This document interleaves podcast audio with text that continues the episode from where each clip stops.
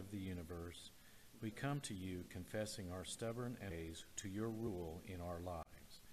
We admit that as personal representatives of you and your kingdom, we have at times folded. In a world screaming out for answers, there have been too many times we have stuttered and have been paralyzed to give a witness. We confess that we get going along in the barrenness of busyness that deadens the pain of the emptiness and shallowness of our world, so filled with trivial pursuits that we lose touch with what is really important. Lord, we want to make a difference in your internal kingdom. Our attempts seem to continually miss the mark.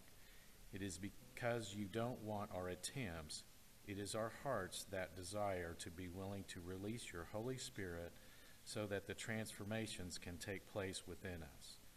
Jesus, we are now open to be released, released by your forgiveness and poised to do whatever you call us to do today.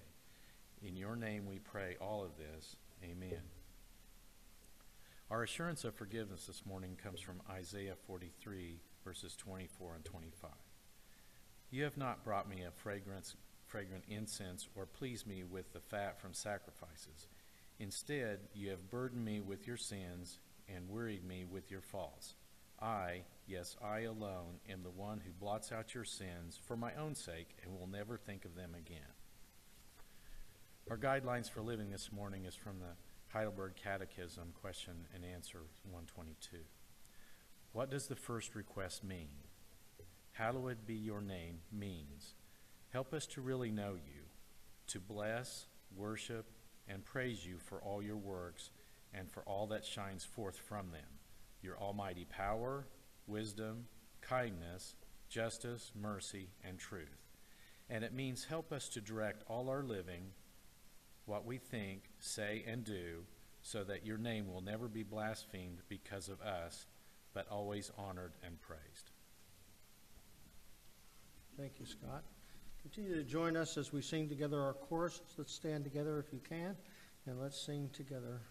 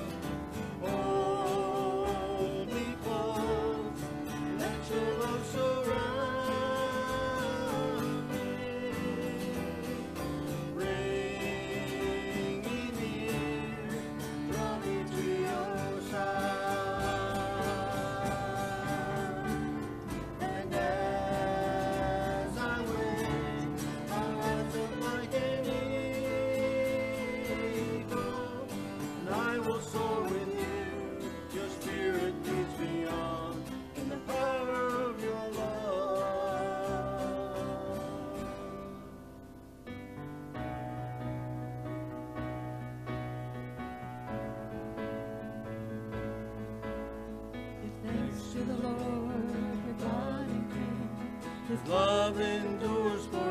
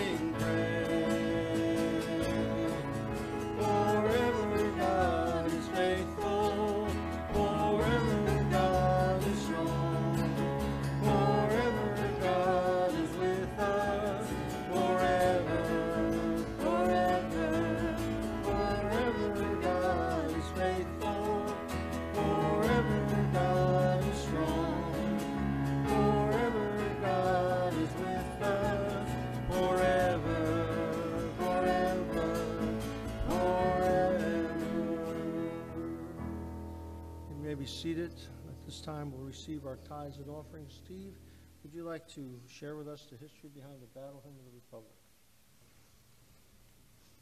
The Battle Hymn of the Republic was written by Julia Ward Howe in 1862. The author wanted to use different words to the tune of John Brown's Body, which was a familiar marching song during the Civil War. While the words were written hastily, scholars have attributed the text to the last line of Psalm 76, which says, He breaks the spirit of rulers, he is feared by the kings of the earth. Father in heaven, we just want to thank you for those who put their lives on the line for this freedom, and also for the blessing that you've given to us, that we can be free and independent, and to do and worship you wherever we want. We praise you for the beautiful country that we do have, and we thank you, Lord, for these gifts that folks give in order to give glory to your name and that the spread of the gospel will take place in Wichita and around the world. And it's in Jesus' name we pray this. Amen.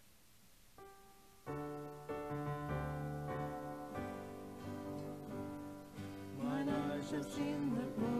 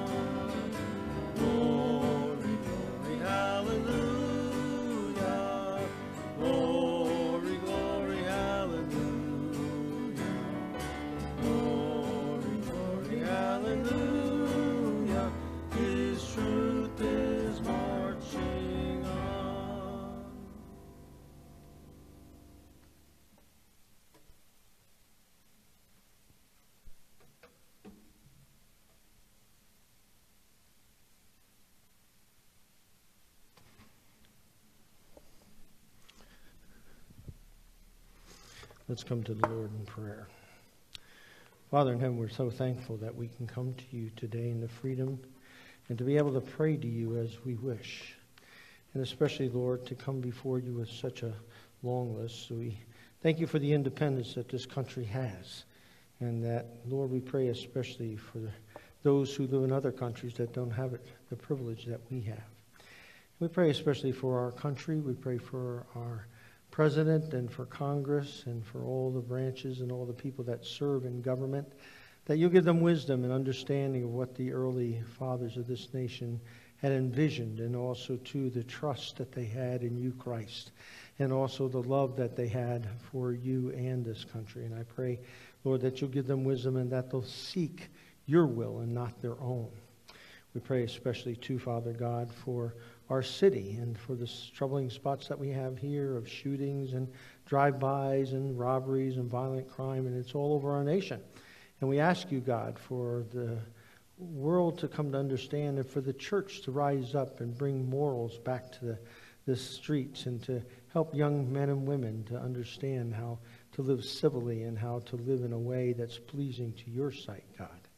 We pray especially, too, for those who are on our watch list and sick list we bring about, especially about Frank Wonka, who's on hospice right now. I just prayed for him uh, that he'll be comfortable, Lord, and as he waits for your coming, Lord, uh, that you'll be with him and be by his side. We pray for his family, for his wife Carol, as she ministers unto him and as she loves him, and as his children come by and they say goodbye to him, Lord, that you'll be with them.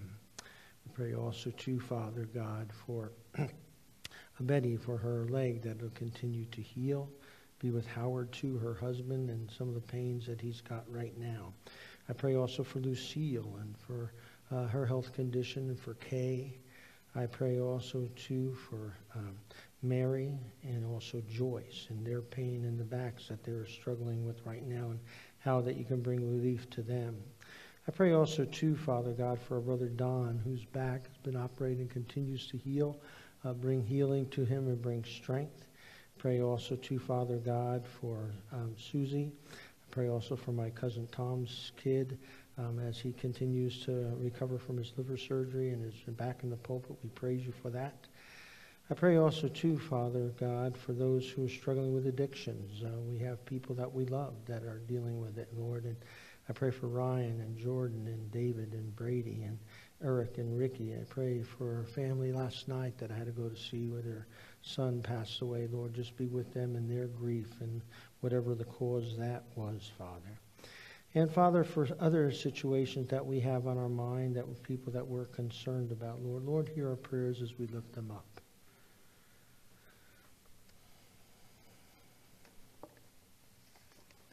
And now, Father, minister to us through your word.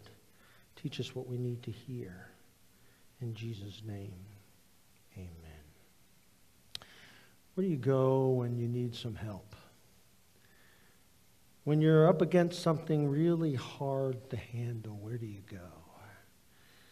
Where do you go when those times get really tough and you need the help that you can get from no other source? I was reading about a young man who was on a motorcycle and a BMW pulled in front of him and he had to lay it down and was caught underneath the BMW and Thank the Lord that there were construction workers nearby who saw it. And he was yelling for help and then pick up his the BMW and pull him out from underneath that BMW as that motorcycle's gas leaked and caught on fire and the BMW and the motorcycle were on fire and how they picked it up and saved his life and dragged him out. The other day I was in Jason's Deli Friday, in fact, and as I was walking along the long line there to get online, a lady that I had helped out three years ago saw me and spotted and waved and smiled, and we talked. She had told me what she had done about the decision that we I helped her make, but also too that in her retirement she began to not feel well. And uh, about two months ago, she went for scans and found out that her whole body was filled with cancer. And she asked me if I would pray for her. The Bible tells us that there are many times that we need God's help, in fact, all the time. The psalmist speaks about it tenderly. The Lord is my refuge and my strength, in whom I stand. Again, he says, You're my hiding place. You're my righteousness. And there's times that we face things in our lives, whether they're in the future, that are uncertain, things that we don't want to have to deal with.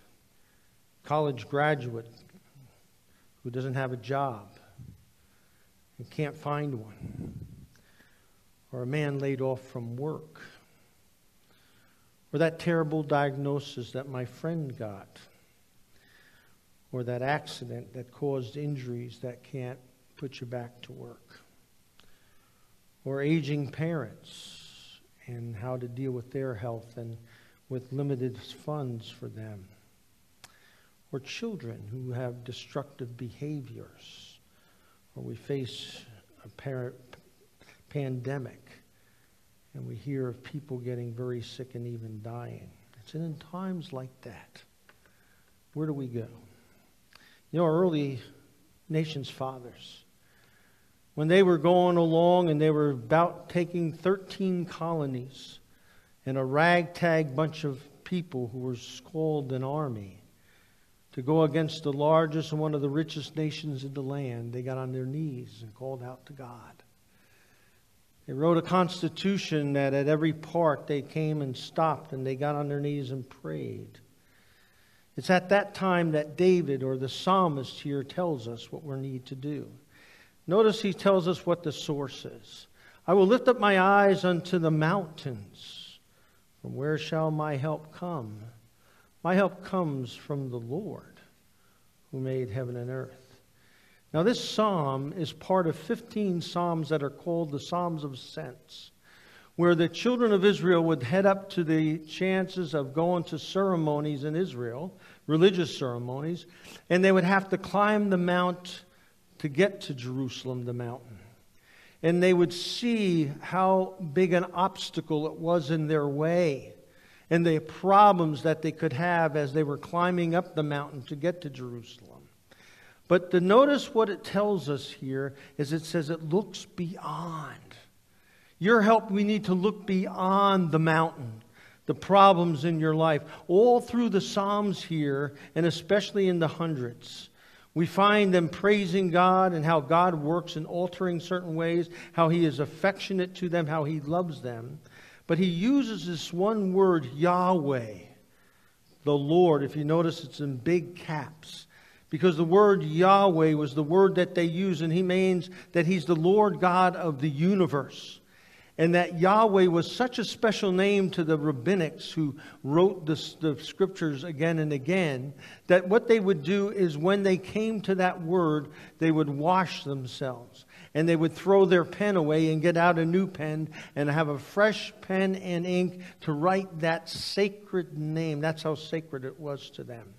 And they wrote that name because this God was the one we were to look up to. And sometimes we find it in our society, especially in our technological society and in our world, that people will look to so many other things for their help. Some people will look to anything they can. Some people will look to a good job. Some people will look to a good friend. Some people think that if they had just the right good doctor, that they'd be healed. Some think it would come with a good lawyer. Others think it would come with a good church or a good preacher. Or maybe even some good choices in food. They wouldn't have the problems. Or maybe they'd find a good book. Or if they had good knowledge or somebody with good investments. In fact, how many times have we seen people wrapped around grocery or candy stores, package stores, and they'd be looking for that good ticket to win the lottery? That's what's going to save them. The Bible doesn't say that here today. The Bible says, Our help comes from the Lord. And the psalmist knows consciously, he knows that we're limited. All these answers to our problems are limited, and they can't solve our problems. And what we have here today is that the psalmist is making a declaration of dependence, not independence, but dependence on the Lord. He is talking about accomplishing things through God. My help comes from the Lord. And he makes a definite decision says, I will trust in the Lord. You know, there's a lot of people who look for a lot of things to, to trust in. Some people trust in the future. I mean, you watch TV late at night and you'll see, come on with these things. If you call these girls, they really know your future and they can tell you what's ahead of you. Other times, you'll find people who will talk about what's around them and what their friends are doing and what's going to help them in their life. And there's other people who look down, and that's what holds them back. They can't see the future because they're looking down and they're not looking upon the Lord. They're not looking for His help. And so they're looking down. I remember one time when we, after we built this church, there was a lady who had come here for nine months. And she came to make a, uh, an announcement about a prayer group that she was starting in our church. And as she looked up, she looked up and she went like this. She never saw the cross. In nine months, she always walked in with her head down and never saw the beauty of this cross. And that's what happens in life with people. Some of them look down and they can't see past the things that have happened or what people have said to them in the past. You know my story. How there were people who, uh, teachers and guidance counselors, who said to me, You're not going to make anything. You're too stupid to know. And then when I got my doctorate, my sister wrote in my book, she said, Wouldn't they be surprised now? Because I refused to look down, I looked up to the Lord for his deliverance and for his strength to continue to persevere through school and to do the things that were necessary. And some people have a problem too, looking in their rearview mirror of what happened to them in the past. When you're driving down the road and you're focusing on your mirror, you're going to crash your car if you keep on looking at the past and back behind you. And this is what happens with people. They get themselves in the past and the hurts and the things that happen to them, and they can't see it. And God says, You were made, I made you for a special purpose. And when you see that and you look towards Him, that's what this passage is about. Is my help comes from the Lord. He's the one who created this whole thing. He had the wisdom to make our DNA and put us all together. That's phenomenally the, the incredibility of, of what God has done with, with his genius. How he made our bodies how he put the universe together. It's incredible. And this is what the, the psalmist is saying. It's the Lord who made heaven and earth with all this wisdom and all this knowledge, and how he put us together with our DNA, and how this wonderful, ingenious way he did it. This is the one who we go to.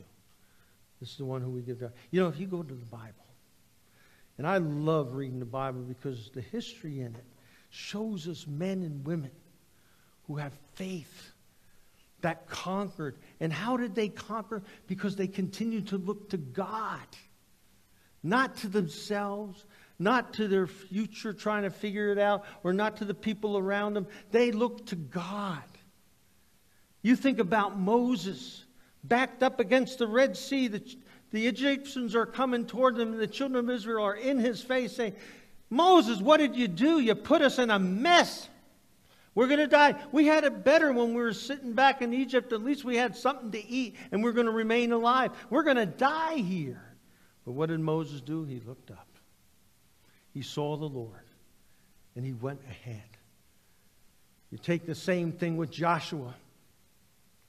Joshua and Caleb went out to uh, spy out the land with the other spies. And the other spies came back and said, They're bigger than us. They're, they're much greater. We're never going to get into Canaan.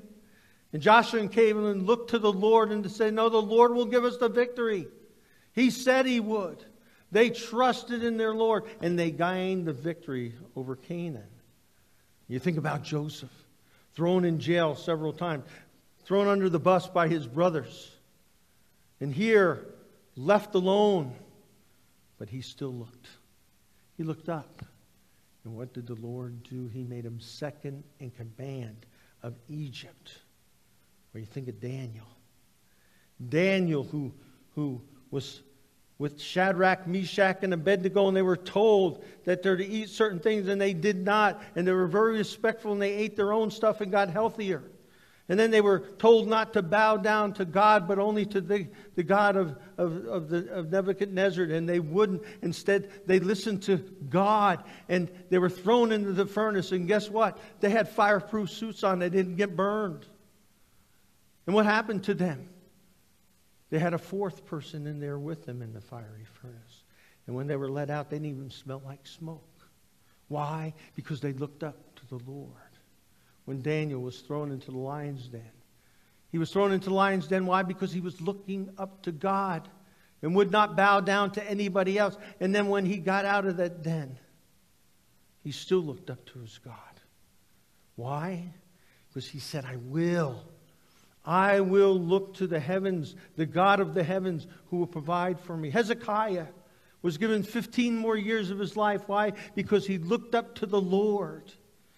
We see it Nehemiah come down off the walls from building Jerusalem, and instead of not, he would not come down because he was why? He was looking to the Lord. And Hosea, he was babysitting his children while his wife was out fiddling around. But he showed a witness of God's love because he was looking to God. Because he said, I will lift my eyes to the Lord. And we need to do that too. No matter what we're going through, no matter where we've been through, we need to look to the Lord for our deliverance. And that's hard sometimes. That's very difficult when things don't seem to be going our way. God is the creator, though. He's got the wisdom. I love the Westminster Confession where it says this God, the creator of all things, doth uphold, direct, dispose, and govern all creatures, actions, and things, from the greatest even to the least, by his most wise and holy providence, according to the infallible knowledge and the free and immutable counsel of his will, to praise of the glory and wisdom and power, justice, goodness, and mercy what a difference when we look to God. We trust Him. Things don't happen by chance, folks. Things don't happen by fate. God is in control. And our confidence relies on God. Like the woman who said to her husband as he prayed that God would take care of his kids while he was away with her and the kids. And she said, And do you think he doesn't take care of us while you're here too? He does. That's the God that we have. And that's why we have Him as our source. And then we have our confidence. He will not allow your foot to slip. He who keeps you will not slumber. He who, keeps Israel will neither slumber or sleep. You see, this God that we have does not fall asleep on the job. He doesn't give up when things are going bad. He's on top of it all the time and knows exactly what you need and what I need. And sometimes we have things that just turn us upside down. Crises in our lives that can easily throw us into a tailspin. But he says this God doesn't fall asleep on us. He doesn't slumber at any time. He doesn't miss a trick in your life. He knows exactly what you need. And He allows certain things to come in your life and disruptions and things to really shake you down. Because He wants you, His child, to be the best. He protects us from accidents. He allows certain things and even puts things in our life to make us shake. And there are no accidents with God, not one accident. He knows exactly what you need. He neither slumbers nor sleeps. He doesn't fall asleep on the job. I do. I remember one time I was uh, uh, substituting up in Maize, and I got a text from the principal there. And they said, um, We're concerned about you because this student took a picture of you sleeping at the teacher's desk while I was substituting. And it was during the time when my, uh, um, uh, my AFib was going on, and I was actually falling asleep at times until they got it regulated and figured out. And I did. And I apologized and said I won't let that happen again, so I stood the rest of the time. But, folks, God doesn't sleep, and He knows exactly what you need. He works through those things and knows exactly what is happening. And we don't know why. We get our minds all turned up and our lives all turned up. And there are things that are very troubling that happen. Monday, I was on the treadmill at the Y over here in Northwest Y. And I looked at my Facebook phone. And it was from Pastor Larry Wren from Pathways Church. And he told the story about his daughter-in-law was taking their, his grandchildren. His son was staying in Chicago to work, and they were going to go down to Tennessee to see her folks. And on the way, her car went off the road, and she was in ICU in Paducah, Kentucky. And that the kids were injured, and one of their twins was killed. And then he put a note on there this has been our second grandchild who's been killed. And my heart went out for him, as we all. We can imagine what it would be like to lose a child or a grandchild. And we wrestle with why would God allow this to happen? And it's at those times that we really need the strength of God. Proverbs 3, 5, and 6. Trust in the Lord with all your heart. Lean not on your own understanding, because you lean on your own understanding, you could go all many places. But in trusting God, He gives you the faith to be able to deal with such a deep and hurtful and sad experiences in their life. And it is tough. We can't handle something like that in our own sufficiency. We need God's help. He who helps us. And sometimes we can go to dark places with that. I was reading about Martin Luther, the head of the Reformation. And Martin Luther battled with depression pretty strongly and discouragement. And in his depression, one morning he was so dark, his wife came down for breakfast and was dressed in totally in black. And he said, Honey, what's, what's the deal with you? Why are you in black? She said, Oh, haven't you heard? God is dead. God is dead. He's not dead. She said, But you're acting like he is. And he got the message. His faith was jarred, was filled with the darkness. And he needed more than just, he needed God's strength to overcome that. Many of you know people who deal with depression, and it's not an easy thing. They need power of God to help them through that. And sometimes in those dark spots, in those dark situations, we have a hard time wrestling with our faith when things like that happen. During World War II, I was reading about a, a soldier who got separated from his Marine Corps group, and the Japanese were chasing them. And he hid in a cave and he prayed and asked God to deliver him to put a build a wall in front of the cave. And when the Japanese came, they didn't come in the cave. It was because there had been a spider that put a spider web totally over the cave. And they thought nobody could have run in there because there was a spider web over it. And it saved his life. And he doubted whether God would spare him. And here God spared him with a spider web. We don't know what God has in store for us. We have this one who's beyond our mind and our imagination, who is great and awesome. And when we go through those difficult things, it's easy to despair and feel great sorrow and hurt and anger.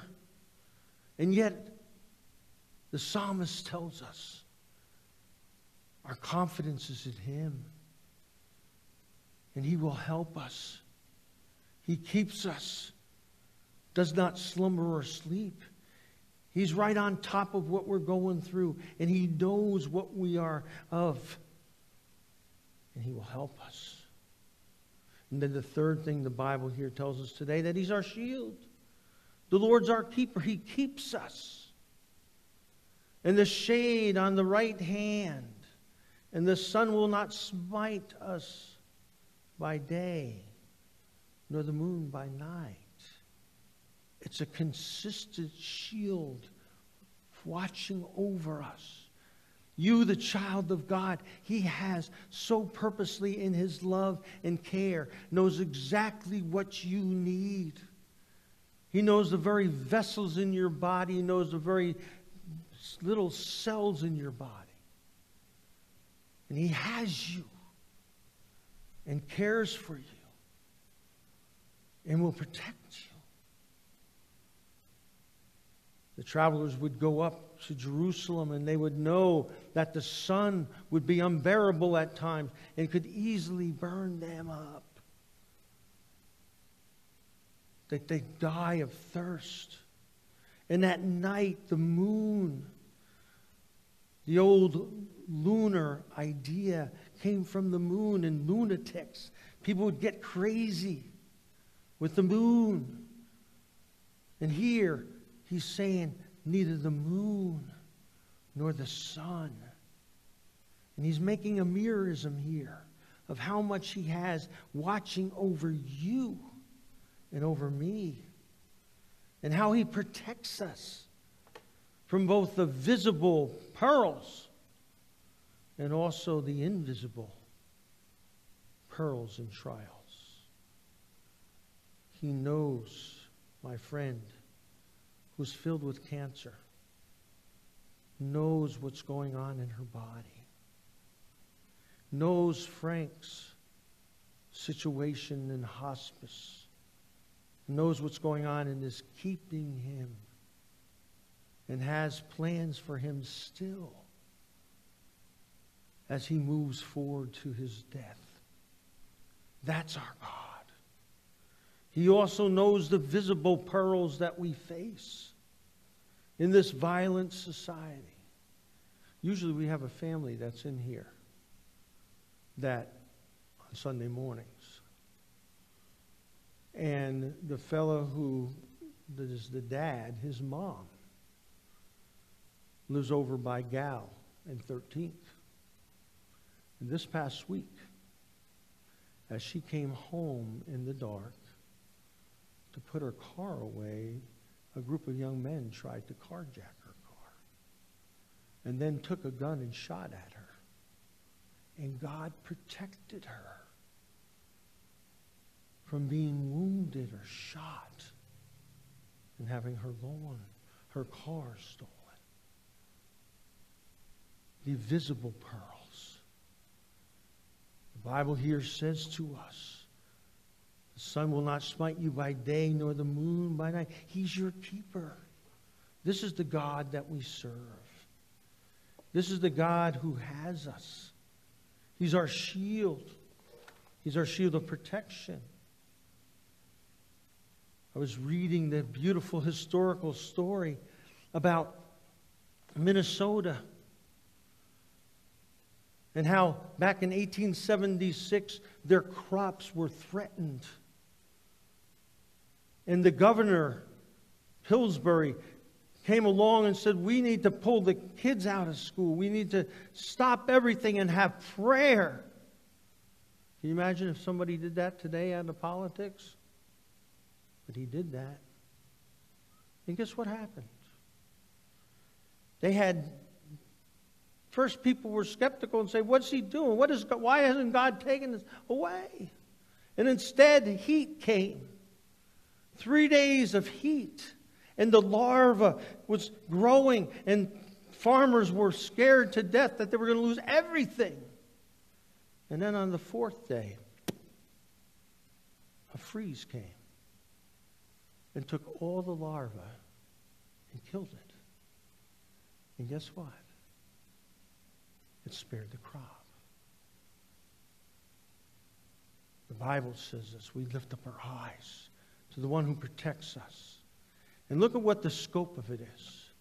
The Lord will protect you from all evil. He will keep your soul.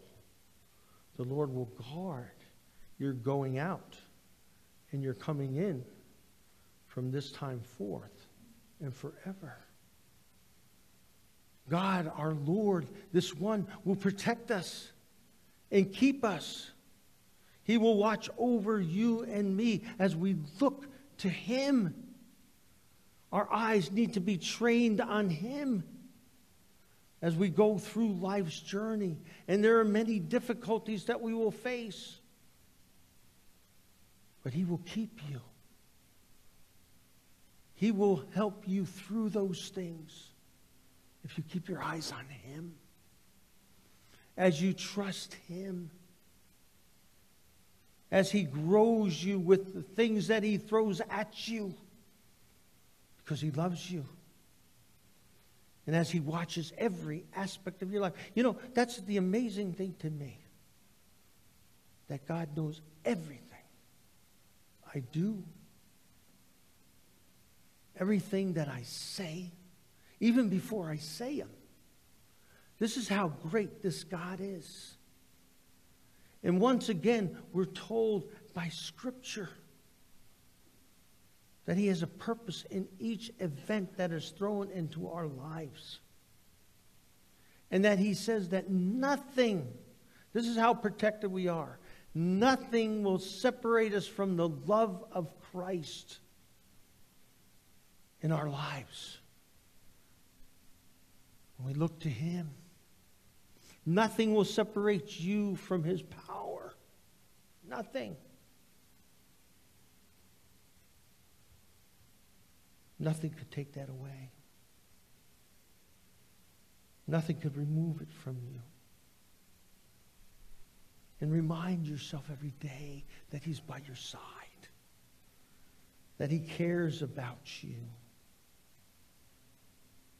and that whether you're going through a difficulty or not in your life, He is there walking with you. But you need to look. Like the great believers of the Old Testament and the New. When they're thrown in jail, what did Paul and Silas do? Did they whine and they get angry with God and doubt Him? No, they praise God for what they were going through, that he was teaching them something. Is that where you're at? Do you see him protecting you through those times? Do you see him by your side even though the circumstance you're going through is difficult?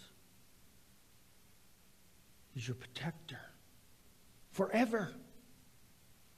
And he will guide you through the places that you go through and care for you and watch over your soul as you trust Him by faith and you give yourself to Him. And what we find, you see, I don't know if you've been around Jewish people, but when I grew up, I was around a lot of Jewish homes.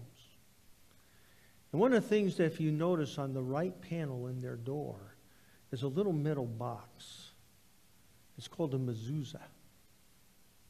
And what it is, is every time they walked into the house, or every time they left the house, they touch it and say a little prayer God, watch over me. And it was a trusting thing to remind them that God was watching over all that they were going through and that He would care for them. And I want to remind you today, anything out of this sermon, that as we look to God, we keep our eyes focused on heaven. Paul says, set your eyes on the things of heaven where God's glory and power are there. And as He watches and guides you through this life, that you know you can make it because God is there. And He will carry you through it because God is there. He's directing it because He loves you and wants the best for you. And that we don't have to worry. You know, sometimes it's easy to get worried. I don't know about you, but sometimes I worry. I have a lot of friends who said, I've quit watching TV. I've quit watching the news. I'm so disgusted, I don't want to see it anymore. Because there's nothing good on it, and it's all negative. And it just gives me more to worry about. And you know, here we are. I think about my kids, my grandkids. What kind of society are they going to be brought up in? And you look at the issues. You look at, they're staggering. The debt that we're getting into, the inflation that we have, that's going to come on even majorly, that's really being held back right now by the stimulus packages that we've been given. But that's going to end. And you look at this, all the stuff and the increase in violence in our city, in our city, in, in, in Duda here. We're not talking about LA or Chicago. We're talking about Wichita, Kansas is even skyrocketing, and violent crime is skyrocketing. And it's so easy to worry. But the psalm gives us the solution. Look to God. Pray. Trust Him with it. Dave, you're not going to fix it. God has to fix it. God has to bring revival to this nation. We need to bring morals and values back into the lives of even the young children today. Don't worry about it. God is saying, I've got this. And He does.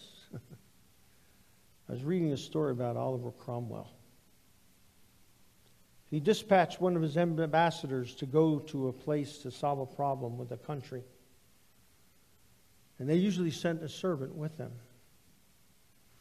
And the servant went alongside him, and they slept in this motel.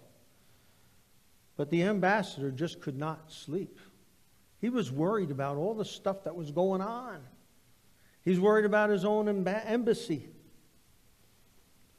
And he was turning and tossing, and he looked over at the servant, and the servant was sound asleep.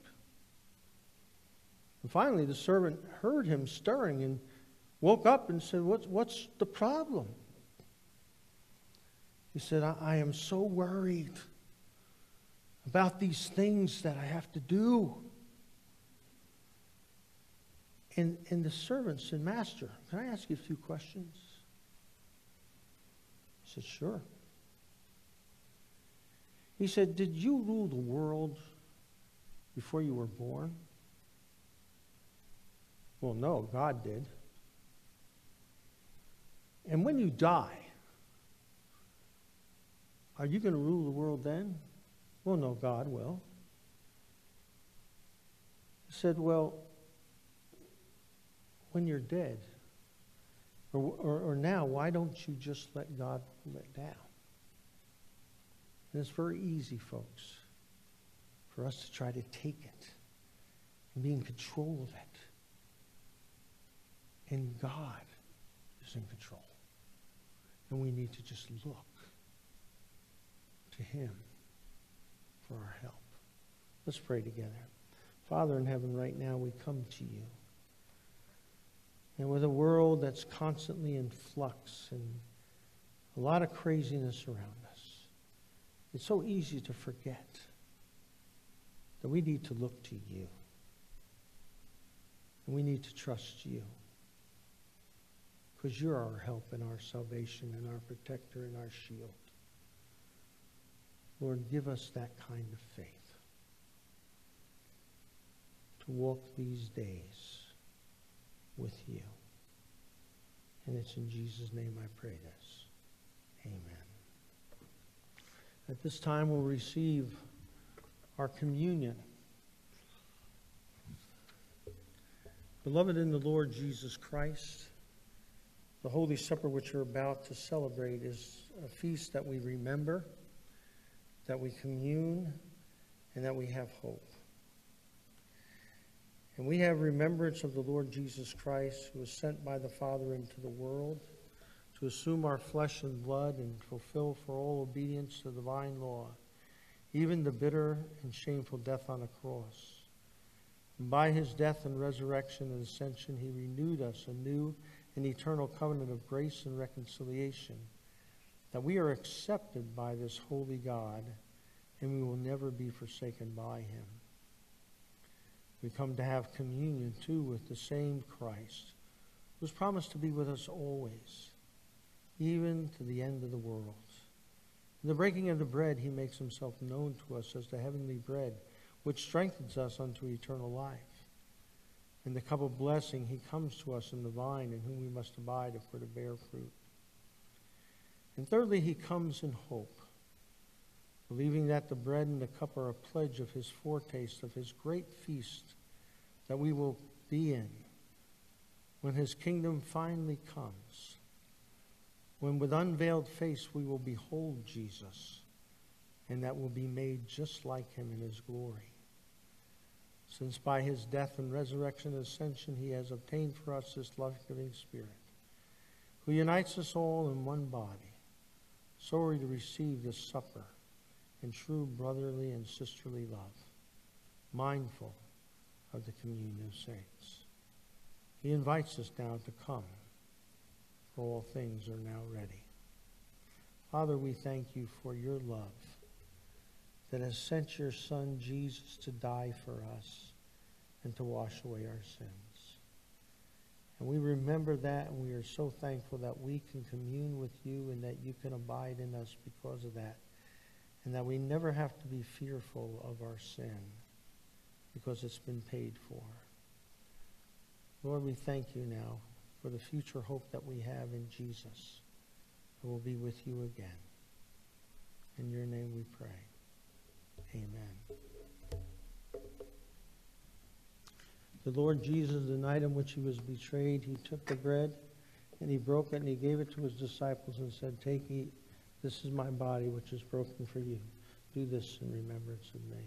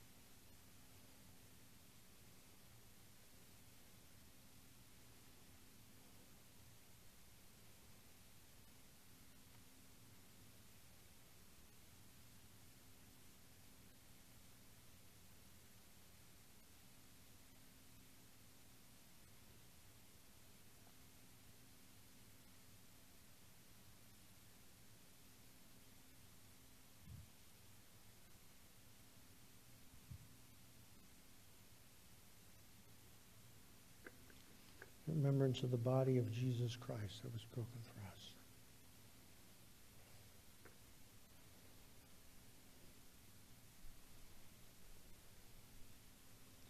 Amen. In like manner, he took the cup. And when they had supped, he said, This is a covenant in my blood. This do ye as often as ye drink it in remembrance of me. Blood of Christ offers for us.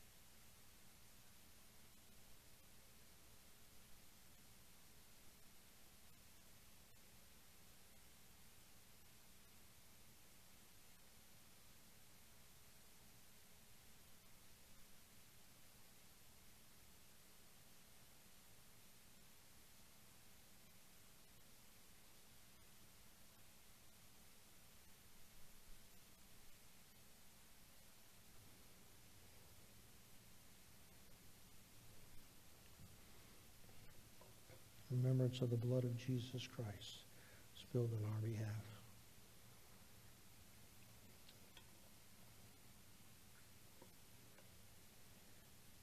Praise you, God. And Father of our Lord Jesus Christ, who sent your Son to die, to feel all the pain and the suffering for our sin, so that we would never have to feel any of that, and that by your grace we've received it. And Lord, we just give you thanks. We ask you, Lord, now as we go out here, us with your Holy Spirit to live lives that people see Christ in us as we walk and as we lift up our eyes to you every day. It's in your name we pray, Christ. Amen. Please rise as we close with our benediction and we sing our closing song.